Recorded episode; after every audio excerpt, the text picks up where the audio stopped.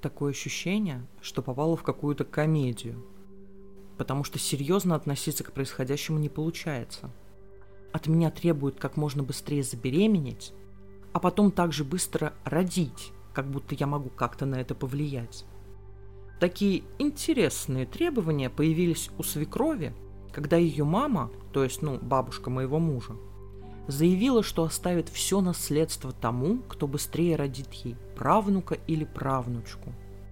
То есть в деторождении я должна соревноваться с двоюродной сестрой мужа, которая недавно вышла замуж. Правда звучит как бред. Мы с мужем женаты уже 4 года. И с детьми не торопимся. Мы уже взяли ипотеку, выплачиваем ее.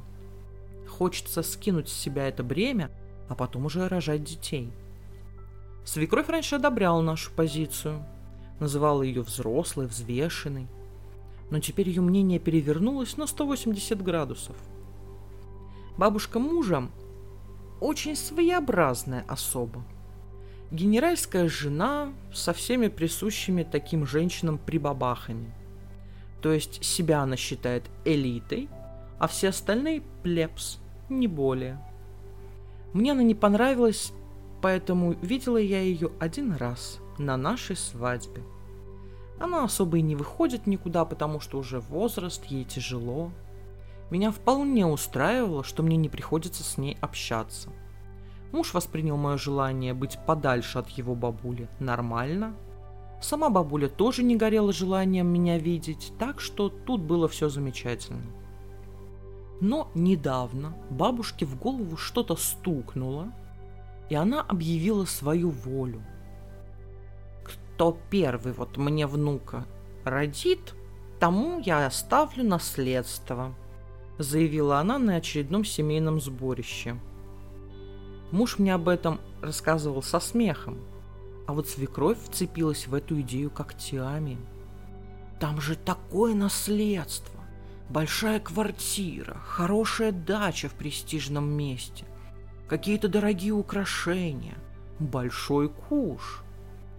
Ха, всего-то осталось забеременеть и родить. Это ж так легко. И главное, очень быстро. По крайней мере, по словам свекрови, которая прибежала нас агитировать. Вы же все равно рано или поздно будете рожать. А тут вон сколько пользы еще получите. Да и ипотеку вам платить не так долго осталось, уговаривала она нас. Мы с мужем могли только недоуменно переглядываться. Муж-то мне это рассказал как хохму, а свекровь это считает руководством к действию. Даже если выкинуть, что у нас есть планы на жизнь, эта история все равно выглядит странно. Рожать ребенка в обмен на наследство? Я такое в исторических романах читала. И то, там такое говорили короли и прочие графы, которым наследник был нужен как воздух а тут бабушка что-то причудила. Мы с мужем сказали, что не собираемся в этом участвовать. Если вдруг совпадет так, то ладно. А специально этим заниматься мы не станем, это ненормально. Но свекровь теперь достает нас вопросами. Не случилось ли чудо? Не беременна ли я? Все ли у нас хорошо со здоровьем? Нет ли каких-то проблем?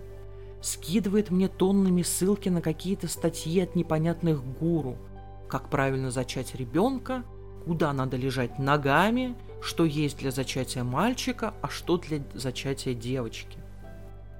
А еще свекровь постоянно нас информирует, что у двоюродной сестры пока с беременностью не получается.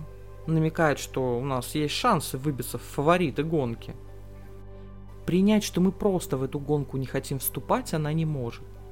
Объяснять ей что-то бессмысленно. Поэтому мы просто перестали тратить на это время. А статейки, которые мне скидывает свекровь, мы с мужем периодически почитываем, чтобы посмеяться.